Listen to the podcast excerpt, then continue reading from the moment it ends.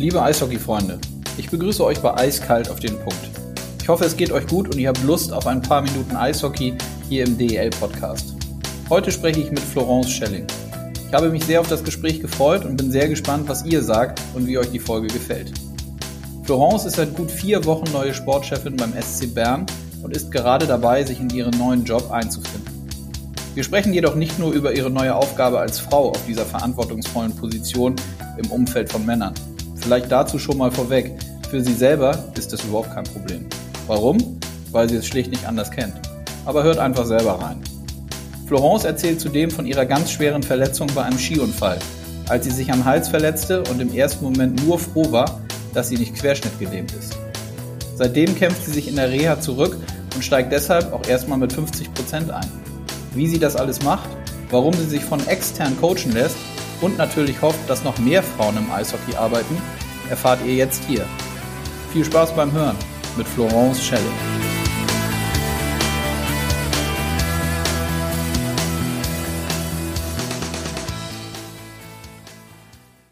So, die rote Lampe ist an und ich sage Hallo und guten Morgen, Florence Schelling.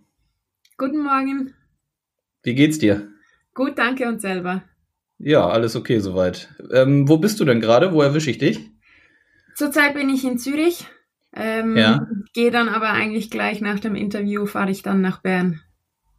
Dann geht's los. Sag mal, wir mussten ja ein, zwei Mal den Termin verschieben. Einmal saßt du noch in einem Meeting, einmal musste ich das ehrlicherweise verschieben. Dein Tag geht relativ früh los im Moment, stimmt das? Ja, das ist so. Geht ziemlich früh los. Ich bin aber auch eine Person, ich arbeite sehr gerne morgens und deshalb jetzt in dieser Zeit, da stelle ich gerne meinen Wecker etwas früher morgens, damit ich dann möglichst viel schon machen kann, ohne groß gestört zu werden von anderen. Okay, verstehe. Magst du sagen, wann das so ungefähr losgeht? Also wann hüpfst du raus aus dem Bett?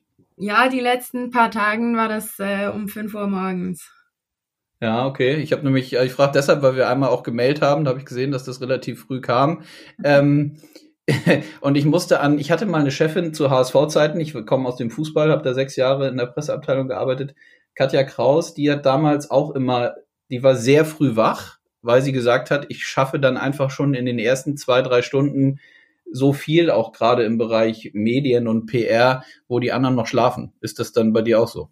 Ja, ich denke halt eben speziell, wenn man so früh aufsteht, ich stelle auch mein Handy nicht an zum Beispiel und dann ist für mich einfach Arbeiten. Das sind so wie eine Fokuszeit, die ich nehme. Da kann ich 2 bis 3 Stunden gut arbeiten, ohne irgendwelche Ablenkungen zu haben. Und da ist man natürlich schon ziemlich viel produktiver, als wenn man dann tagsüber arbeitet, wenn das Handy an ist, Telefone reinkommen oder wenn man im Office sitzt, wenn da Leute reinkommen und so weiter. Also ist man morgens früh schon viel produktiver. Okay, sehr gut. So, dann sag mal, wie geht's dir denn aktuell so in deiner neuen Aufgabe? Das hat ja vor ein paar Wochen durchaus, wie ich finde, sicherlich nicht nur in der Schweiz, sondern auch in der gesamten Eishockey-Welt ordentlich eingeschlagen wie eine Bombe, dass du jetzt beim SC Bern als Sportdirektorin installiert wurdest. Wie geht's dir aktuell in dem neuen Job? Geht mir ganz gut. Ist jetzt schon etwas als einen Monat her, wo die Neuigkeiten raus sind. Das hat sich jetzt natürlich ziemlich beruhigt und ich kann mich jetzt auch deutlich besser mich auf die Arbeit konzentrieren. Und magst du mir und den Hörern mal sagen, wie es dazu kam? Also wie hat sich das abgezeichnet, dass du die Position jetzt ausfüllen kannst und darfst? Ja, also ich hatte ursprünglich mal einen Anruf erhalten von Marc Lüthi und lustigerweise dachte ich da, als ich den Anruf bekommen habe, dass es für den Girls Hockey Day ist, den ich letztes Jahr in Bern organisiert hatte. Und als er mir dann gesagt hat, dass sie eigentlich einen neuen GM suchen und ich einer der Kandidaten bin, da war ich schon ganz überrascht. Mit dem habe ich natürlich nicht gerechnet. hatten aber dann gleich ein sehr gutes Gespräch und viele weitere Gespräche folgten dann auf das erste Gespräch. Und die waren alle so positiv, richtig unterstützend, und danach wusste ich eigentlich doch, das ist eine Herausforderung, die ich annehmen möchte. Was war denn so, wenn du die 4 Wochen, oder das sind dann ja sicherlich noch ein paar Tage vorher, wenn man die Gespräche führt und überlegt, ob das dann was sein kann von beiden Seiten, was waren denn so die ersten Gedanken, sowohl positiver Natur, wo du gesagt hast, ja, also auf jeden Fall, und vielleicht auch, wo du, wenn du überlegt hast, an die neue Position, wo du ein bisschen Respekt vor der Aufgabe hattest. Kannst du das sagen? Ja, also der negative Punkt, den ich hatte, ist meine Gesundheit. Ich habe letztes Jahr in einem Skiunfall mir den Halswirbel gebrochen und bin da nach wie vor noch in der Reha. Und das war eigentlich so der einzige Punkt, den ich sagte, ich weiß nicht, ob ich das gesundheitlich machen kann, und habe deshalb auch etwas länger gebraucht, bis ich dann zugesagt habe, weil ich dann mit all meinen Ärzten noch Kontakt aufnehmen musste und das eigentlich ärztlich noch abklären musste, ob das überhaupt möglich ist.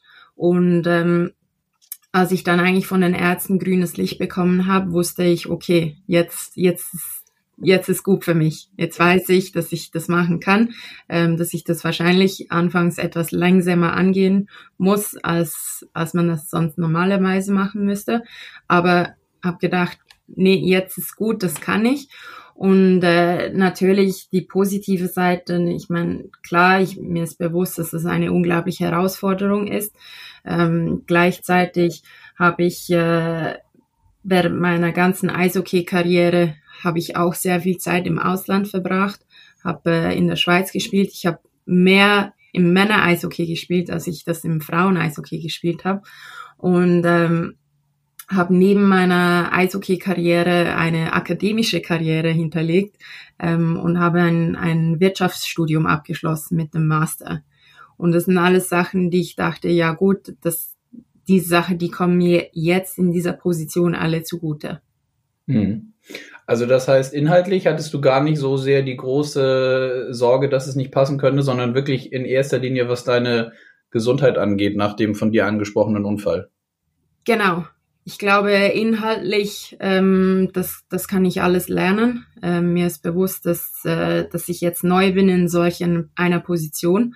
Aber ich bin ein sehr zielorientierter und ehrgeiziger Mensch. Und deshalb wusste ich, Sachen, die ich jetzt noch nicht weiß oder nicht kenne, das werde ich mir dann alle Mühe machen, dass ich dann diese Sachen so schnell wie möglich lerne und umsetzen kann. Mhm. Nun hast du den Unfall eben angesprochen mit deinem Halswirbel.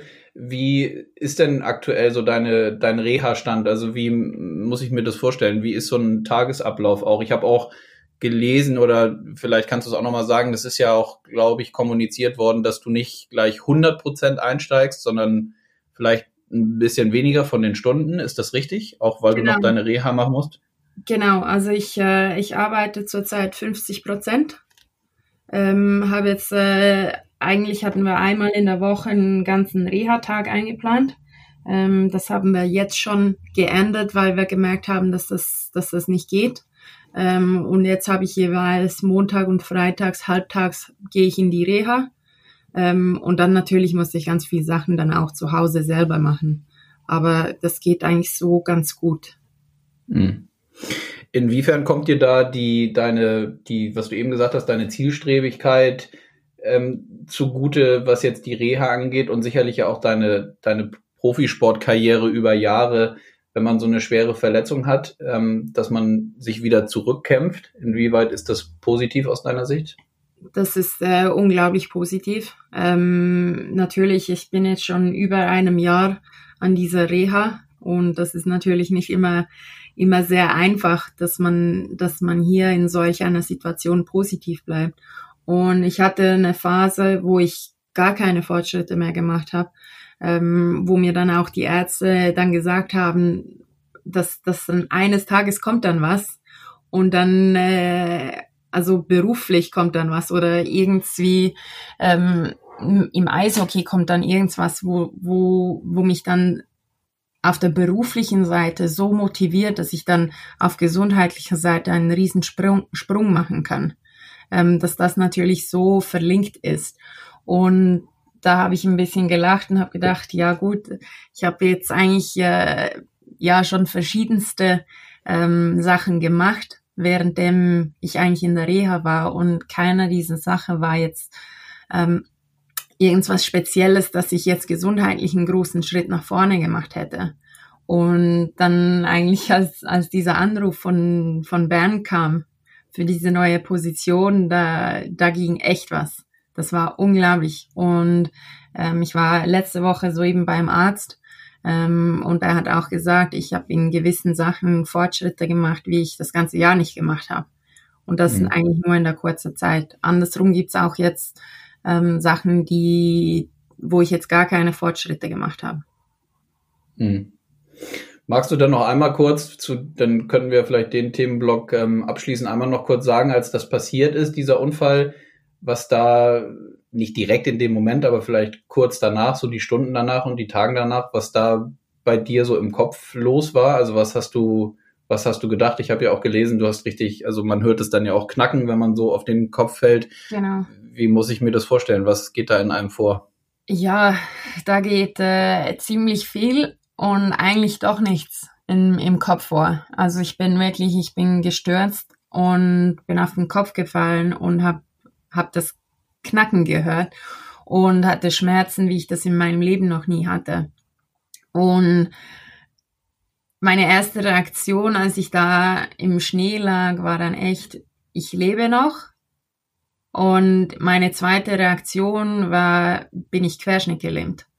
Mhm. Und das war halt aus diesem Grund, weil ich hatte solche Schmerzen, dass durch die Schmerzen eigentlich mein Körper wie versteinert war. Und ich hatte das Gefühl, ich kann mich nicht mehr bewegen. Und dann habe ich dann auch versucht, meine Finger und meine Zähne zu bewegen. Und das konnte ich dann. Und dann war ich schon ziemlich erleichtert. Wusste aber, ja, irgendwas ist wirklich nicht gut.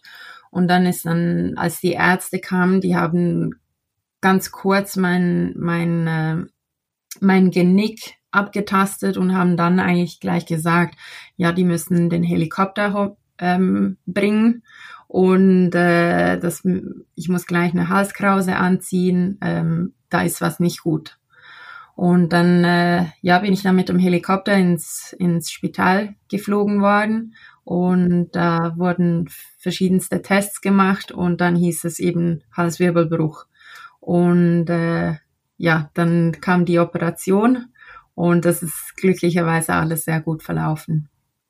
Ja, sehr gut. Wir drücken dir alle Daumen, dass das dann weiter so positiv nach vorne geht und dass dann auch deine neue Position in Bern, wie du sagst, vielleicht oder wie die Ärzte sagen, dazu beitragen, dass du dann auch weiter Fortschritte machst.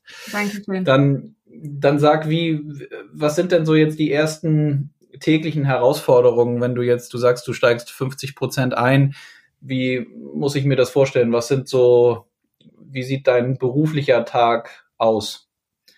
Ja, natürlich ist der berufliche Alltag wahrscheinlich nicht der Alltag, der es normalerweise wäre. Mit der ganzen Corona-Situation ist die Situation etwas speziell.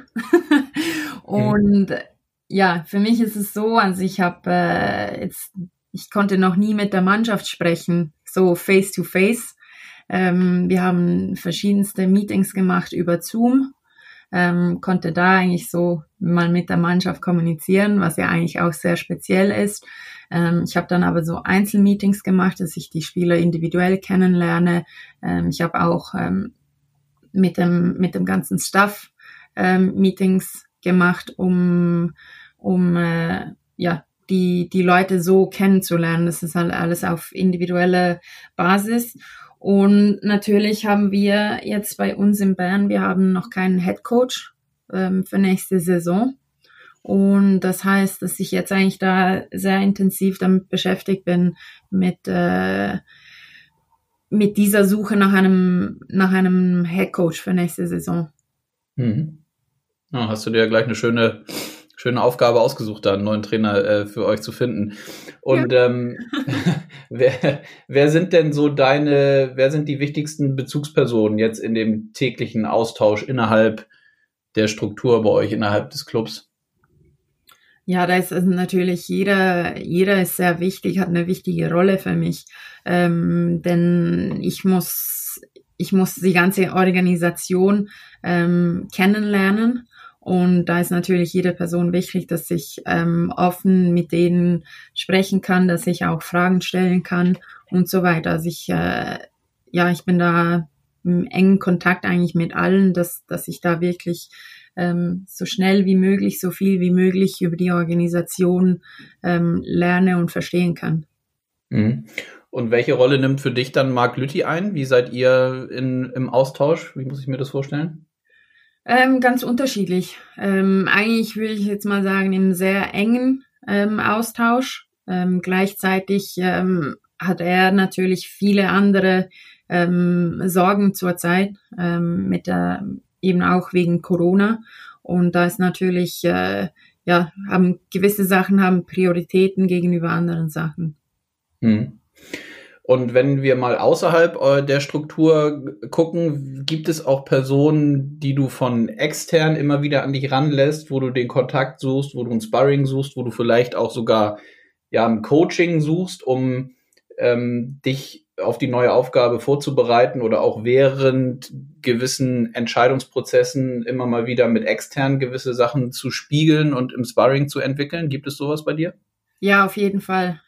Ich habe eigentlich gleich, nachdem ich den ersten Anruf von Marc Lüthi erhalten habe, habe ich meine Kontakte oder meine wichtigen Personen kontaktiert und einer davon ist ein Executive Coach. Ich glaube jetzt speziell für mich in dieser Position, wo ich dennoch sehr jung bin und wenig Erfahrung habe, ist das sehr wichtig, dass ich auf dieser Ebene Unterstützung habe und so eigentlich sehr viel lernen kann. Das ist zurzeit mein Executive Coach ist eigentlich die wichtigste Person für mich zurzeit außerhalb der Organisation. Mit dem stehe ich ich sage jetzt mal, alle 3-4 Tagen stehen wir da im Kontakt miteinander. Und dann natürlich habe ich sehr viel Kontakt auch mit Leuten aus Nordamerika, die mich da unterstützen und auch noch verschiedene GMs hier in der Schweiz, die mich unterstützen, denen ich auch Fragen stellen kann und so weiter. Und wenn du den Executive Coach ansprichst, dann geht es aber höchstwahrscheinlich um die Art und Weise, wie du mit gewissen Herausforderungen und Problemen oder Fragestellungen umgehst. Denn ich könnte mir vorstellen, der ist ja oder kommt ja auch aus dem Sportbereich, sodass er inhaltlich auch immer sofort in allen Themen drin ist. Oder kommt der wirklich von extern und es geht eher um das Erste, was ich eben gesagt habe? Geht eigentlich eher um das Erste. Aber er kommt eigentlich auch aus dem Sport. Das heißt, er kennt sich natürlich auch aus. Aber der Fokus ist da wirklich auf das ganze Leadership und das Managen von Leuten. Hm. Und jetzt hast du eben Nordamerika NHL angesprochen und hast ja auch vorhin gesagt, dass du durchaus eben im Ausland unterwegs warst und gespielt hast. War das die wichtigste Zeit für dich in der NHL? Also ich war ja, als ich in Nordamerika war, habe ich bei den Frauen gespielt und habe da aber gute Kontakte geknüpft, die mir jetzt eigentlich den Eintritt zu den Leuten in der NHL eigentlich ermöglicht hatten. Es geht eigentlich mehr um das und das ist lustigerweise, ist das nicht erst jetzt gekommen, sondern ich hatte schon das letzte Jahr Kontakt mit Leuten aus der NHL und das konnte ich jetzt natürlich intensivieren, indem ich jetzt diese neue Position habe. Mhm. Nun haben wir Ich gucke gerade, haben wir fast so 20 Minuten gesprochen und wir haben noch nicht ein einziges Mal, was ich total gut finde, aber jetzt frage ich dich natürlich doch ein paar Mal danach. Wir haben noch nicht ein einziges Mal über dieses Thema Frau in diesem Beruf oder in dieser Position gesprochen. Finde ich ganz gut, dass es auch 20 Minuten mal ohne das geht.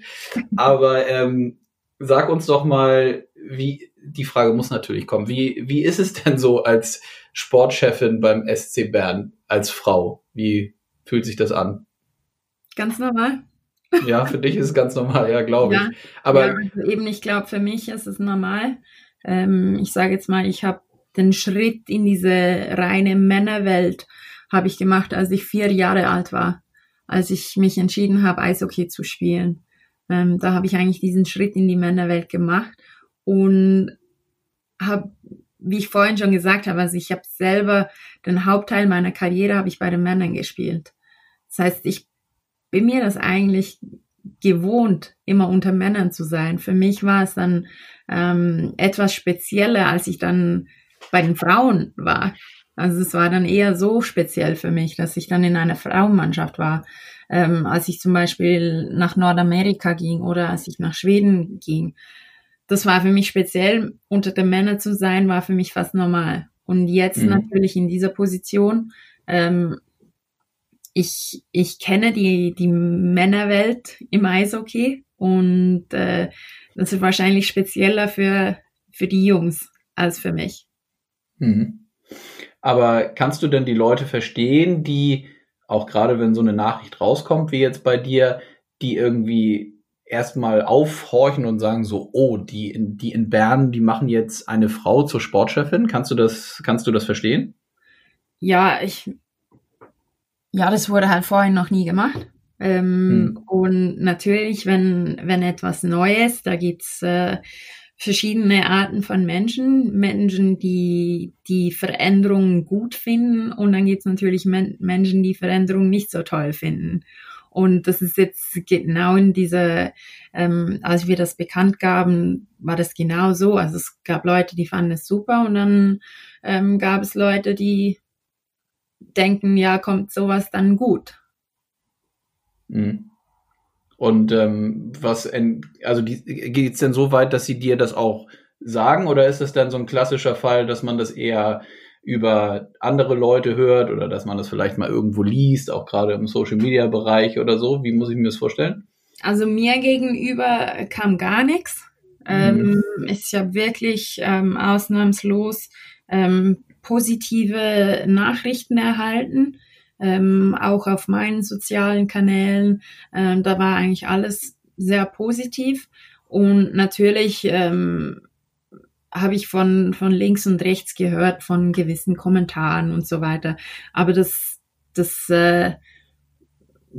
hat mich nicht groß zu interessieren eigentlich, weil es ist eine Arbeit und meiner Meinung nach kann die Arbeit gemacht werden von einem Mann oder einer Frau. Das spielt eigentlich überhaupt keine Rolle. Was wichtig ist, dass die Arbeit, die gemacht werden muss, die muss gut gemacht werden. Wie blickst du denn als Frau auf dieses, ja, das ist ja jetzt, da sagen wir ja keinem irgendwie was Überraschendes, auf diese Rollenverteilung, wenn wir unsere Sportart Eishockey angucken? Also wie siehst du das grundsätzlich, dass da zu, ich will jetzt keinen falschen Prozentsatz sagen, aber es sind ja eher 90-95% Männer als 90-95% Frauen. Wie blickst du da drauf? Ja, ist so. Finde ich eigentlich sehr schade, dass es so ist, aber ich sage jetzt mal, man sieht schon in Nordamerika, wie die Eishockey-Clubs immer mehr Frauen anstellen in sehr wichtigen Positionen. Ich konnte jetzt auch einen Schritt machen in der Schweiz und ich glaube, das öffnet ganz vielen Augen, ganz vielen Frauen sowie aber auch Männern die Augen, dass solche Sachen möglich ist und dann natürlich hoffentlich junge Frauen träumen dann auch einmal davon, einen solchen Job zu haben. Mhm.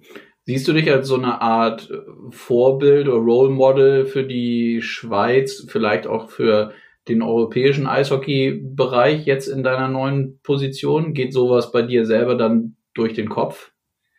Ja, mir selber nicht, weil ich eigentlich so aufgewachsen bin, ist es für mich eigentlich mehr ein weiterer Schritt, als dass ich mich jetzt hier als Vorreiter sehe. Jedoch ist mir das bewusst, dass ich diese Rolle übernehme. Und gleichzeitig muss ich jetzt einfach sagen, gut, ich habe jetzt eine solche Rolle übernommen, aber mit dem habe ich noch nichts erreicht. Also ich muss immer noch die Arbeit, die muss immer noch gut gemacht werden. Und das ist jetzt eigentlich mein Fokus. Hm. Letzte Frage zu dem Themenblock. Was gibt es dann regelmäßige Treffen, Austausch mit weiblichen Führungspersonen aus dem Eishockey-Bereich? Also gerade auch wenn du sagst, in der NHL werden zum Glück schon mehr Frauen eingestellt in verantwortungsvollen Positionen. Tauscht man sich da regelmäßig aus? Zurzeit noch nicht. Aber auch, weil ich bin ja erst neu, ich habe soeben erst angefangen, da habe ich noch gar nicht groß was zu teilen. Und deshalb, ich hatte schon mit verschiedensten Kontakt und geplant ist es auf jeden Fall, dass wir mal zusammen telefonieren und uns austauschen, aber zurzeit wäre das noch zu früh. Mhm. Gut, dann lass uns doch zum Abschluss nochmal über das sprechen, worum es dann eigentlich ganz oft auch geht, nämlich um das Spiel, um den Sport. Nun hast du angesprochen, wir sind gerade alle in einer sehr speziellen Situation wegen der Corona-Krise. Wenn wir aber mal einen Blick nach vorne werfen, auch wenn wir jetzt, ich glaube genauso ihr in der Schweiz wie wir in Deutschland ja noch nicht wissen, wann es wieder so richtig losgeht, was sind denn im ersten Step deine Ziele mit dem SC Bern, wenn du an das Sportliche denkst?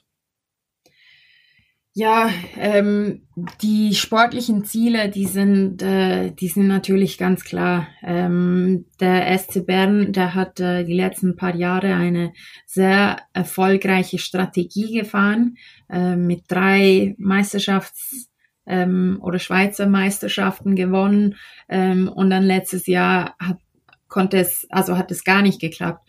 Und jetzt geht es natürlich hier darum, auch die Strategie anzuschauen, wo kann man Änderungen vornehmen, was wäre gut für den SC Bern, damit wir eigentlich in Zukunft wieder an die Spitze gehen können. Das ist natürlich das Ziel.